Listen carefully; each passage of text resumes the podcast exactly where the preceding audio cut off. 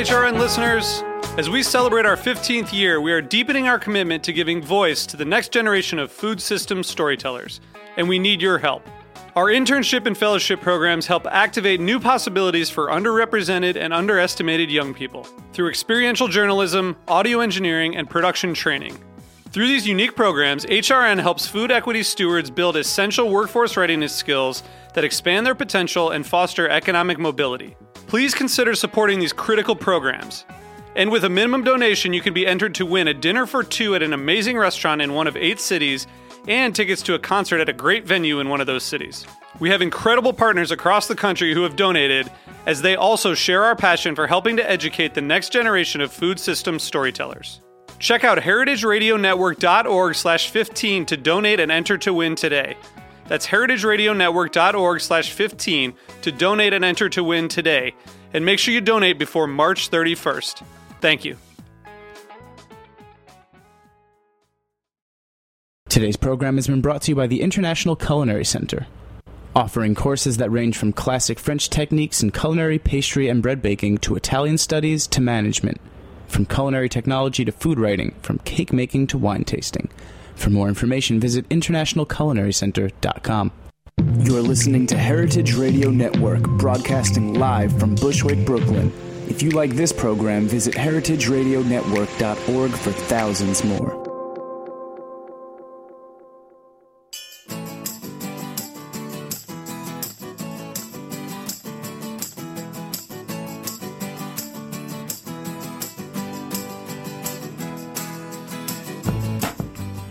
Good morning. You're listening to In the Drink on heritageradionetwork.org. I'm your host, Joe Campanelli, and I am here today with someone I consider uh, to both be a friend and someone who I, I look up to uh, very much, uh, someone who's pushing the boundaries of what's, uh, what's possible on Long Island, uh, making really not only delicious wines, but, but uh, oftentimes very thought provoking wines. Um, and trying to figure out what, what is the best, uh, most interesting uh, way of, of making wine on, on Long Island and mo- most appropriate. I think that a lot of times people kind of fall into uh, certain camps. And something I really love about you, uh, Christopher, uh, I'm here with Christopher Tracy, if you guys haven't put that together yet, is that uh, you're, you're constantly inquisitive and trying new things. Um, and your your Channing Daughters Winery is is uh, I think pretty pretty spectacular. So we have the winemaker and partner, Channing Daughters Winery, Christopher Tracy here today. Uh, welcome to In the Drink. Thanks for having me on. It's a pleasure. Uh, it is it is truly great having you on. We're, we're proud to serve your wines at at L'Apicio. Um, I, I, think that I think they're fascinating. I've been a fan of, of the wines for a while, and, and of you personally. Uh, I, just a, a, super nice guy in the industry, uh, and uh, I think extremely uh, intelligent and thought provoking. And oh, I'm so happy you're here. well, it's a it's a pleasure, and the feeling's mutual. Certainly. Um, you're uh, someone we uh, enjoy having a relationship with, both personally and professionally, and your restaurants and restaurant group are, are, are, leaders in the city, and you're certainly one of the leaders of the new generation of wine directors and sommeliers. And you know, we make wine out on the east end of Long Island, and we try and create something that's delicious and something that reflects where we come from, our place, and the fact that there's people like you that appreciate that and like the wines and want to buy the wines and then want to share the wines is really the ultimate you know it's what we're looking for. All right. So I, when people talk about long island wines um, i think that at least our guests are, are most often familiar with actually the wines of the north fork where there's a little bit more density of uh, of wineries um, what separates you and what what's unique about about where you are in the Hamptons as opposed to uh, North Fork? Well, it's certainly true. I mean, the North Fork has um, retained more of an agricultural um, presence and feel um, than the South Fork, which has. Um, unfortunately, you know, so much of the farmland has disappeared into developments for, you know, fancy homes and things like that. And I mean, there's wonderful things about that as well that um, brings to us a, a, a, certain culture and certain clientele that helps uh, you know keep us going too. So that's that's that's certainly important. But you know, I think there's more similarities um, than differences between the North mm-hmm. and the South Fork. And we at Channing Daughters are particularly lucky because we get to work with fruit from both the South Fork, from our home farm uh, where we have 28 acres amongst uh, you know 100 plus planted, uh, 100 plus acres and 28 planted to grapes. And we also work with um, grapes on the North Fork and get to celebrate and work with all three AVAs or American viticultural areas the Hamptons, uh, the North Fork of Long Island, and then Long Island, which is a blend um, of fruit from both forks and also serves as an appellation for the few vineyards that exist further west on the island. And that's something wonderful because we love to celebrate the specific. Um, so things as general within the specificity as uh, Long Island, like our Pinot Grigio or Scuttlehole Chardonnay, where we blend fruit from both to really just give um, an impression of what our terroir, our climate has to offer, down to things that are very specific from single vineyards and single varieties to field blends within plots within vineyards. So. Um, we're particularly lucky too because we have we have those options and we have a lot of raw materials. So I feel like I have a lot uh, a large vocabulary or a large palette to work with, um, and that's a true luxury. How would you articulate the uh, the greater terroir of Long Island?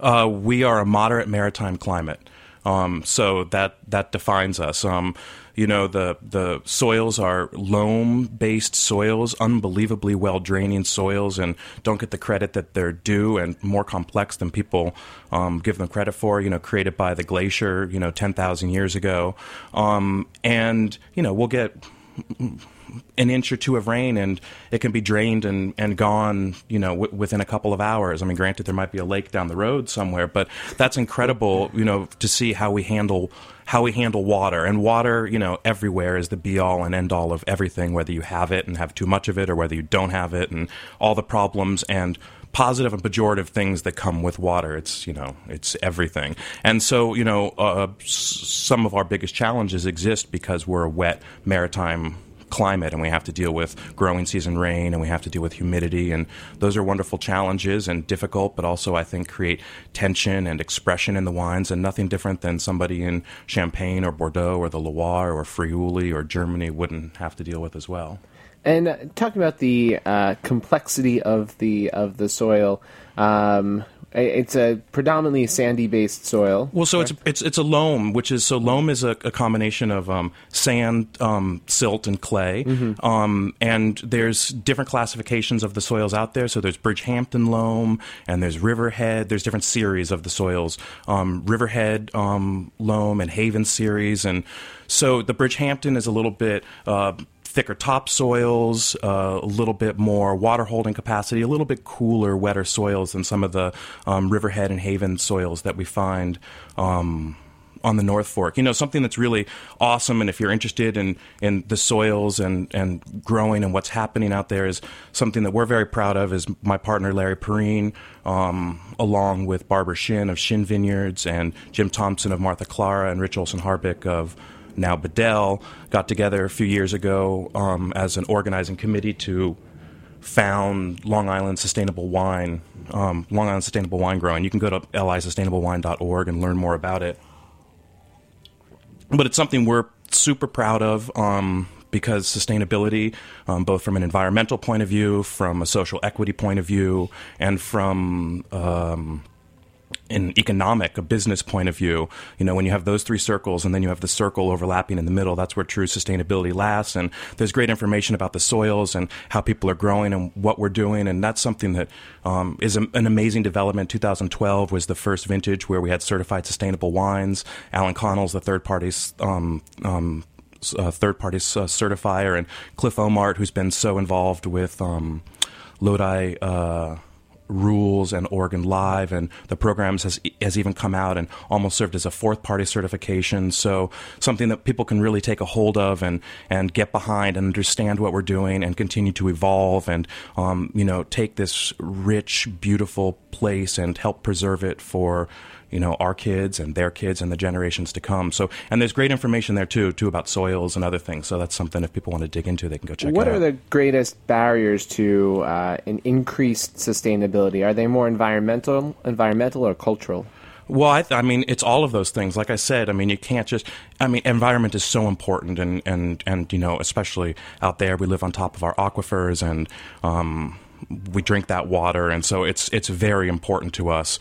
Um, and soil and air and beneficial insects and, and environment is you know we all think about it so much but that's just one part of sustainability. And you know if you just were to focus on that it it, it can't continue. And and so um, you know social equity being able to pay people living wages being able to give people health insurance make sure they can live a, a profitable productive life where they can support themselves and their family. And that's that's huge especially in a region like where we live and especially on the South Fork too. It's an expensive place to be.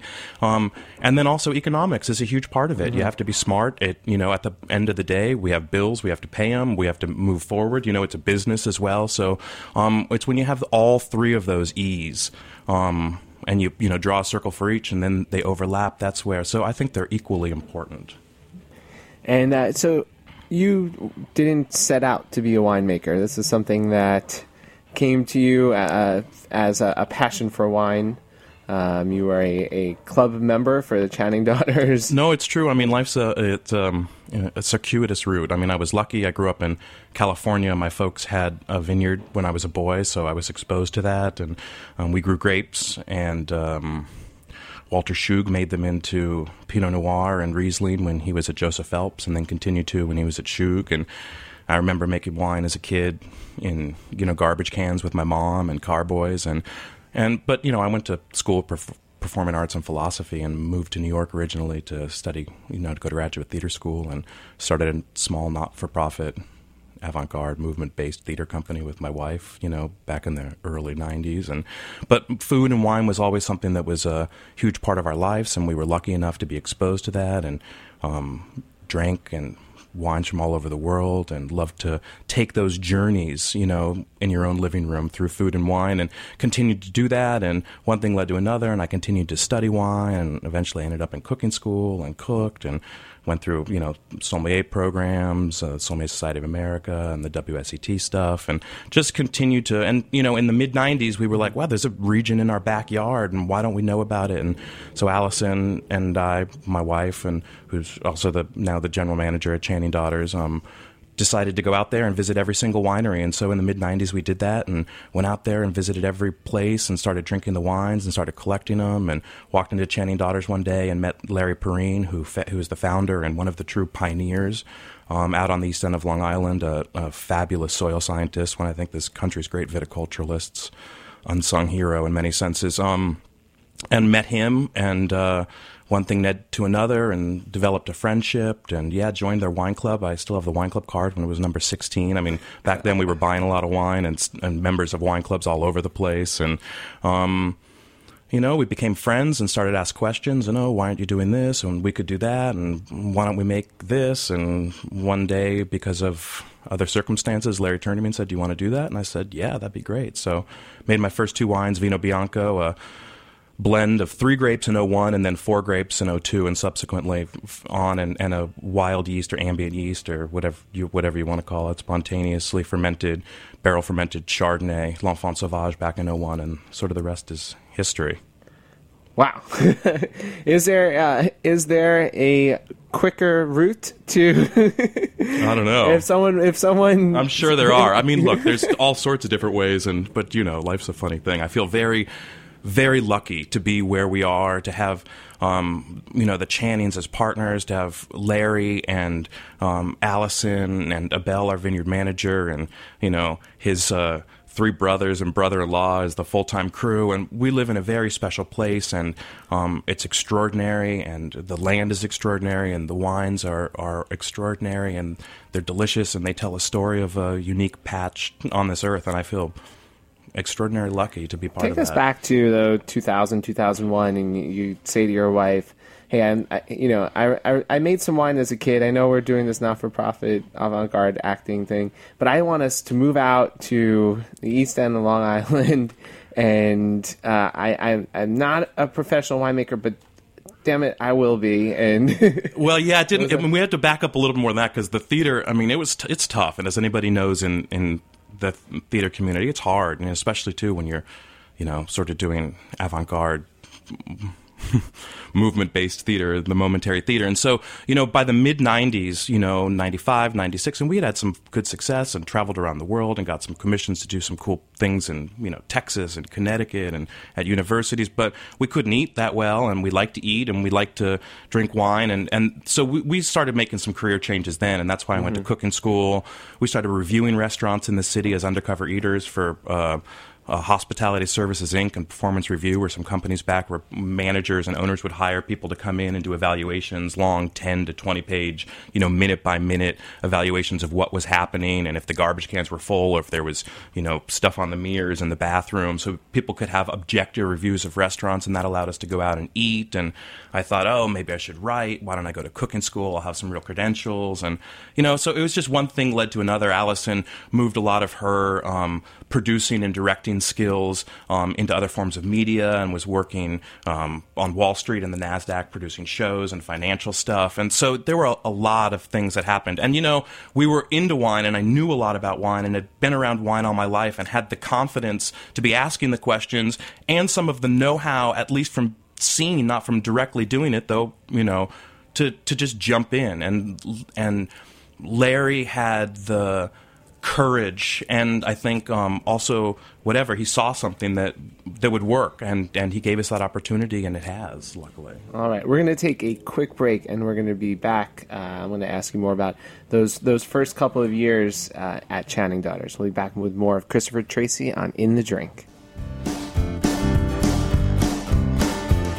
when it rains. Her neighbors all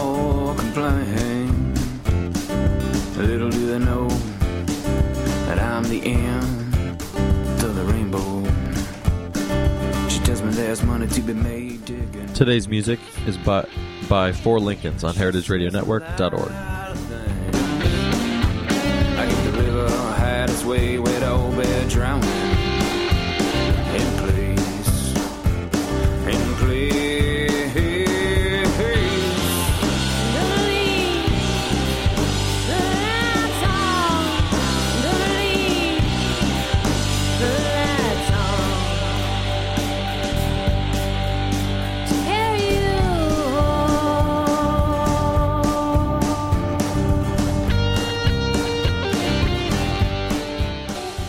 International Culinary Center is a proud sponsor of the heritageradionetwork.org. The ICC, with locations in New York and California, provide cutting-edge education to future chefs, restaurateurs, and wine professionals. We're proud to claim Dan Barber, Bobby Flay, and David Chang among our honored alumni. This is Dorothy Cann Hamilton from Chef Story. Check out our ICC website at internationalculinarycenter.com. And we're back on In the Drink on heritageradionetwork.org. I'm here with Christopher Tracy, uh, winemaker and partner at Channing Daughters Winery. Uh, so, Christopher, your first uh, your first vintage was uh, the Vino Bianco. You said, uh, Yeah, I, cr- I created those. Those were the first two wines. That's when I was asking all those questions and saying, "Oh, let's do this. Why don't we make a white blend? We have Pinot Grigio, we have Sauvignon Blanc, we have Chardonnay. Tokai is coming online. We had planted it in '99."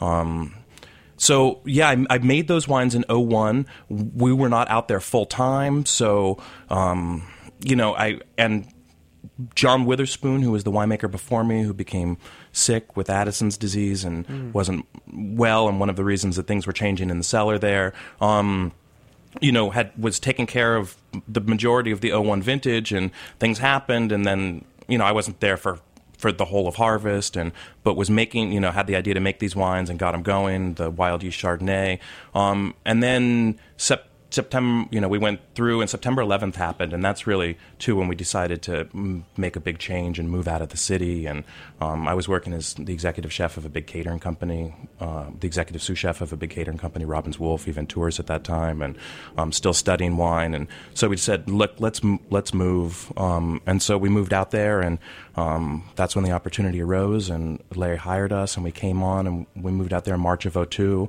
Um, so then I finished the wines that um, had been begun being made by John, finished the wines that um, I made too, those two wines, and then started making the wines full time um, in 2002. And so, was John the big Italophile too? No, not at all. I mean, that's Larry, and and and then we've continued that as well. I mean, Larry was the first um, um, soil scientist hired by Cornell to start the research vineyard um, as part of the uh, you know Cornell um, Cooperative, the Suffolk County Extension, and so lots of um, things. And then we've continued, been continued to be instrumental in that program as an advisor and a board member, and worked closely with Alice Wise and Libby, who run that program now. And um, there's been tons of varietal uh, variety trials and rootstock, and you know uh, spray trials and compost tea trials, and all all sorts of different things. And and much of the um, LI Sustainable Wine um, Long Sustainable Wine Growing Program actually came out of that. It's actually built on the back of the 10 years of the Vine Balance workbook and work that Alice and Libby had done, um, you know, f- during the entire, you know, decade of the, of, you know, from 2000, 2002 onwards. Um, so, so no, it, it was, it was, it was Larry and, and, you know, there were, Channing Daughters, Walter bought the property in 79 he planted the first vineyard there in 1982. So it's one of the oldest, if not the old, oldest vineyard on the South Fork. Um, and it's primarily a Merlot vineyard, though now we've interplanted it with Teroldego and Blaufränkisch as well. Um, but then more vineyards were planted in the 90s, in the mid 90s, in the late 90s. And, you know, Tokai, Friulano um, in Sylvanus vineyard went in in 99. Our first vin- vintage of it was in 2002. And we've continued, you know, to plant more of those varieties. So, you know, in our, in the time that we've all been partners and Larry Larry and I and Allison have been there. Um, we've planted, um, you know, more of those varieties, more Blaufränkisch and Dornfelder and Tokai and Muscat and Malvasia. We've planted Ribolla Gialla and Lagrein and Refosco. And um, we've also planted many of those varieties on the North Fork with our growing partner, Steve Mudd. So Steve's one of the, the Mudd family, his father, uh, David, and then Steve working with him are some of the most important growers, if not the most important growers out there, have planted probably 50 or more percent of the acreage and still manages hundreds of acres. Not a winemaker or, or have a winery, but has the original planting in Southold, um, the Mudd Farm mm-hmm. um, that was planted in '74, and we take a, a, bulk of that that planting: Sauvignon Blanc, Chardonnay, Muscat Clone Chardonnay, Merlot, and Cabernet Sauvignon. A lot of that stuff was planted in '74 on its old on its own roots, which is kind of cool. Um, and then we planted the Mudd West Vineyard, which is further west in Hallockville in 05, and then we planted more, you know. Dornfelder and Blaufränkisch and Sauv Blanc and Muscat and Cab Franc and Petit Verdot. Um, so Pinot Grigio, and, and, and so no, we've just continued to. I mean, there are varieties that work in in our region. There are varieties that work with our temperatures, work with our heat, work with our water situations, work with our soil. And you know, I think that's the most important thing people can do as wine growers is really assess who and where and what they are and, and what their climate and terroir and, so and what, region. what category? If you were to categorize these varieties, uh, early ripening. Well, some of them, but I mean, look at Petit Verdot. I mean, that's it's late. it's a hugely late ripener. We pick it in November. I mean, that's the extraordinary thing about Long Island is is because of this moderate climate too, and we can work with all you know all sorts of varieties. From I mean, I have red varieties that are early ripening, like Dornfelder that comes in with Muscat and Pinot Grigio in the first or second week of September, and then we have late ripening white and red varieties like Ribolla Gialla, which doesn't come in until the end of October usually. I mean, it's certainly it's hanging out there past all other whites and. What then? What is it that it that makes a, a grape a suitable grape for Long Island and one not suitable? Well, one that certainly can deal with growing season rain. Um, you know, I mean, one of the few m- mistakes we ever made at Channing Daughters was what, So is that loose bunches as Well- opposed to tight bunches? Maybe, but I mean, look at Pinots. They can do great. Mm-hmm. I mean, Pinot Grigio is a fantastic variety, but yeah, thank goodness that comes in early, you know, in uh, early September, you know, and we've had stuff come in, in in late August, but generally first, second, you know, week of September, because then we do get more fall rains, and as a tight cluster, that's just gonna, you know, create sour rot, and but all sorts of, you know, potential problems. Um, but and also Pinot Noir is extraordinarily great out there for sparkling wines. I mean, the sparkling wines coming out of the east end of Long Island, I think, are fantastic. What Roman Roth and Gilles Martin and Eric Fry are doing with sparkling wines are fantastic. And so, you know, I'd, and I'd want to do a bunch with with Pinot Noir out there. And then you're picking that stuff at an appropriate. So it, it it depends. It depends on the style of wine that you're making, what you want to do. But certainly, warm climate, you know, that are accustomed to dry hot or warm climates don't work. Things like Grenache, Zinfandel, Sangiovese. Um, you know, we planted Dolcetto in that Mosaico block, and that just never worked. Um, so eventually, we took it out and replanted to a field blend of Muscat and Pinot Grigio, Tokai, Sauvignon Blanc, Gewurz, um, and make a beautiful field blend from that. So what's amazing to me is how much does work on the east end of Long Island, and I think that is our true strength is the diversity, diversity of grape varieties that will work, diversity of wine styles, and that's across the spectrum of colors, uh, white, pink. What people have taken to as orange or skin fermented whites and red wines. Um, unbelievable potential. Now you make a variety of uh, orange wines or skin fermented Mm-hmm. whites. Uh, what was the, the first vintage, and what was your thought process? When did you get excited about these kinds of wines? 2004. That- believe it or pretty not, was, early was, on. was our first vintage of Envelope and Meditazione. Um, first vintage of Ramato was 2008, and first vintage of um, Ribolla was 2011.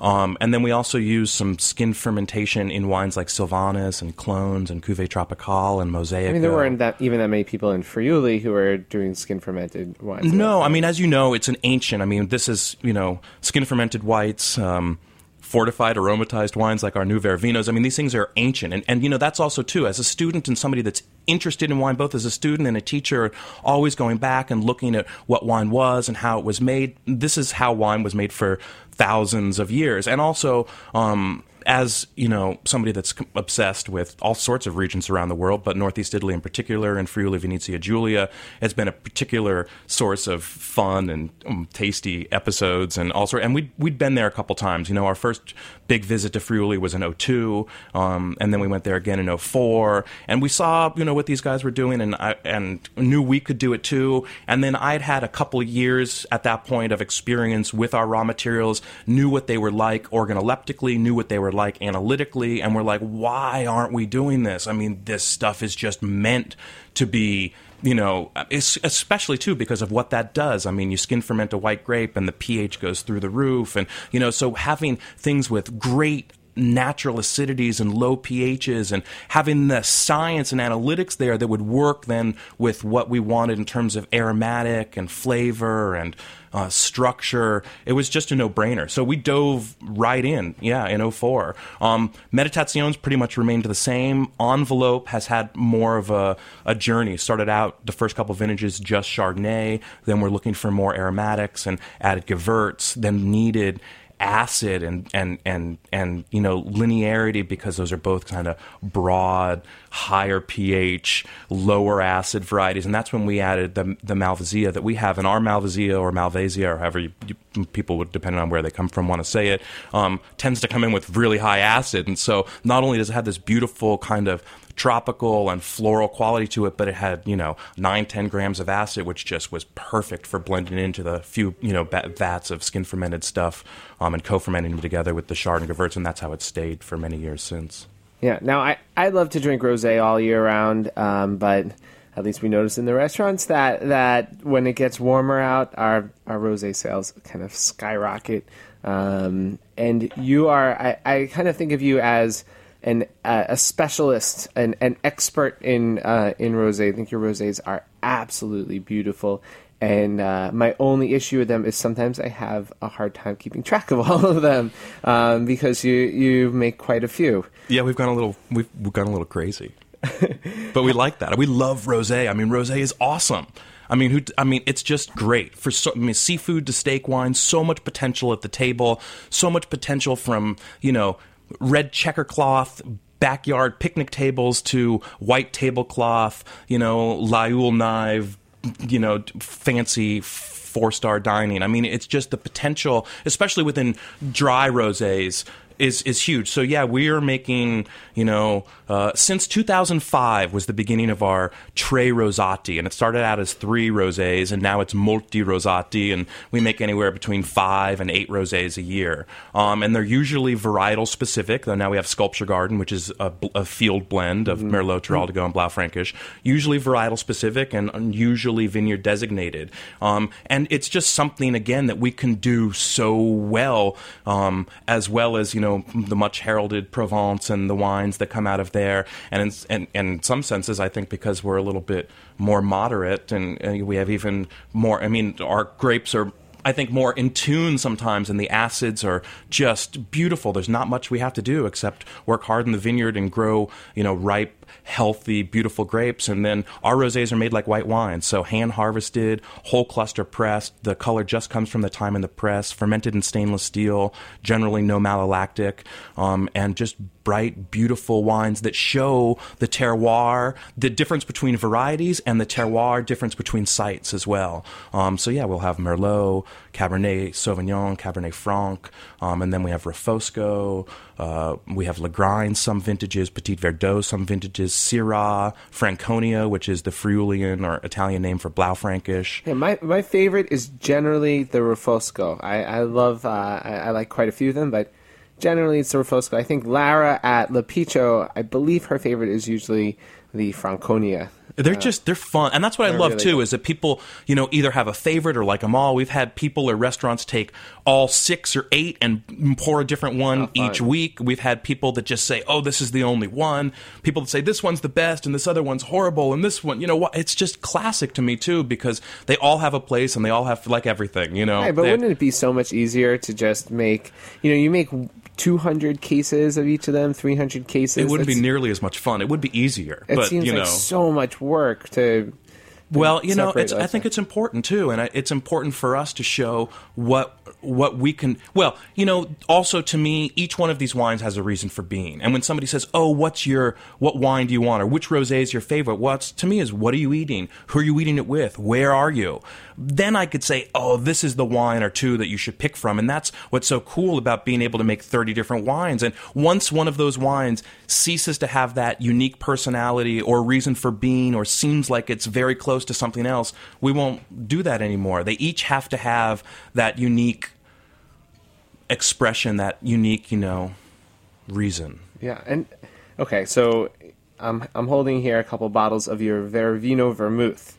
Uh, this is something I, I have not tried. I thought I thought I might have tasted all of your stuff. I've been been out to the winery and uh, and and uh, as you know, I'm, I'm a big fan. But this this is new to me. Tell me tell me about uh, about this project, Vervino Vermouth. It's been a long time coming. Again, I mean, it probably has its seeds back to about 04 when we started making skin fermented whites. Because, again, when you look back in history, this is how wine was made. Whenever we have another, um, you know, find, an archaeological dig that mm, digs up some pottery and they analyze it and find tartaric acid and make the claim that now we found, you know, a wine vessel, then they look a little bit further and they also find basil or rosemary or wormwood or gentian or chamomile or whatever it may be. And, you know, vermouth goes back, you know, to Italy in the in the late 1700s, but fortified aromatized wines go back to the beginning, you know, go back to the Caucasus, go back to the Fertile Crescent, go back to, um, you know, China and everything we found over time. And so, again, it was like, well, why aren't we doing this? This is how people made wine. They put other herbs, botanicals, flowers into the wines for preservative reasons, for aromatic and flavor reasons, for religious reasons, for philosophical reasons, for medicinal reasons, all sorts of things. And then started to research it, think about it, tinker, and it was just a long time in coming. It's more complicated to do. Um, there was more to learn, figured out what we wanted to do. The regulations of it are completely different. And then also it was like, well, do we want to take that spice route market? Do we want to include things from all over the world? And, you know, like it was, must have been, you know, when it, mm, in the late 1700s when all sorts of things were coming around the world and we're like no let's go back even further and make the type of product that would have been what everybody was make, making when they were making wine and, and do something that was local and seasonal. And so all the uh, bot- botanicals are from our farm, uh, our our gardens at home, or a few farms, Marilee Foster, Dave Falkowski, just a couple of miles away from the winery, and we did a spring version, a white and a red early summer version, and a white and a red late summer version. So you can take a walk through the seasons, and it's another way for us to tell our story of the East End of Long Island, um, not only through wine but through other ar- aromatic and edible plants. Well, when you describe cool. it like that, I don't want to add ice and an orange to it. I just Oh, but you to- got it. I mean, I think that's what's so cool. I mean, and and what I'm really loving about the Vervino is that we're having people, wine directors, and sommeliers, and people embrace it on their own as vermouth has been and fortified aromatized aperitif wines have been forever and drinking it by themselves chilled or putting it in a long tasting menu as an as an accompaniment to a course by itself just chilled. Then you have people you know putting putting it on the rocks or adding a twist or a spritz or and that's great. And then uh, with with everything that's happening in mixology again it's just too much fun not to mix them with what's happening in gin and rum and whiskey and, and the cocktails they have such personality. These are not they are definitely more in an American tradition than the Europe, tr- European tradition, and I would love to just call them Vervino, and you know, but because of regulations and how things are classified, it, it's you're almost you almost have to, and and it's fine because you do use them like vermouth and they just have so much personality in terms of aroma and flavor. They're not um, bit players, shall we say? Yeah, well, I will be uh, opening them up tonight and tweeting about them. Uh, absolutely, I'm, I'm I'm stoked. That is that is the coolest. Uh, It's awesome, I'm and so excited. and you know it's a huge history. And there's you know a couple other producers in New York that are doing fantastic things, um, and you know a dozen other producers in the country, and more and more you hear about it every day. There's more and more articles, and it goes. I mean, look in.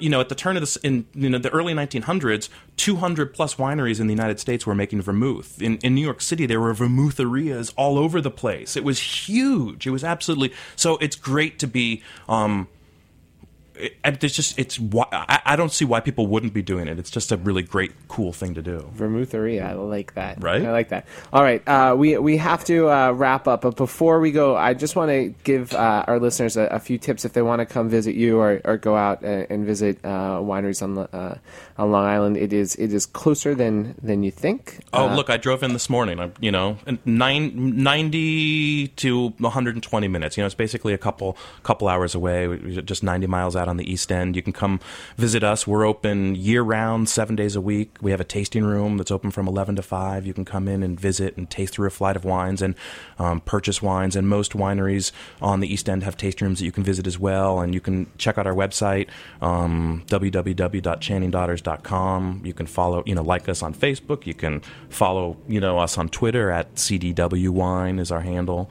Um, so you know, it's it's it's easy to find us. Our wines are all over the city too. That's something we're very proud of, and uh, both uh, restaurants and and great retail shops. And um, we're happy to talk. About that by the glass at one of my favorite restaurants, Gramercy Tavern. Well, we we we're very proud of that. Yeah, it's a, it's a good thing. And you're still doing the mailing list? Yeah, our wine club is absolutely huge, and if you really do love us, it's one of the great ways to get wines that seem only to go to our wine club and a few restaurants because we just don't make that much of them. It Might be 50 or 150 cases, and so we're you know 1,200 plus people strong that we ship wine to every other month, and that's that's huge for us. And who, who knows? Sign up for the wine club, and maybe one day you too will become a winemaker. Like Maybe it's true. You All right, th- thanks, Chris, so much for for coming Joe, it's a pleasure. It's It's an been my pleasure, uh, and thanks to all of you for listening. This has been in the drink on HeritageRadioNetwork.org.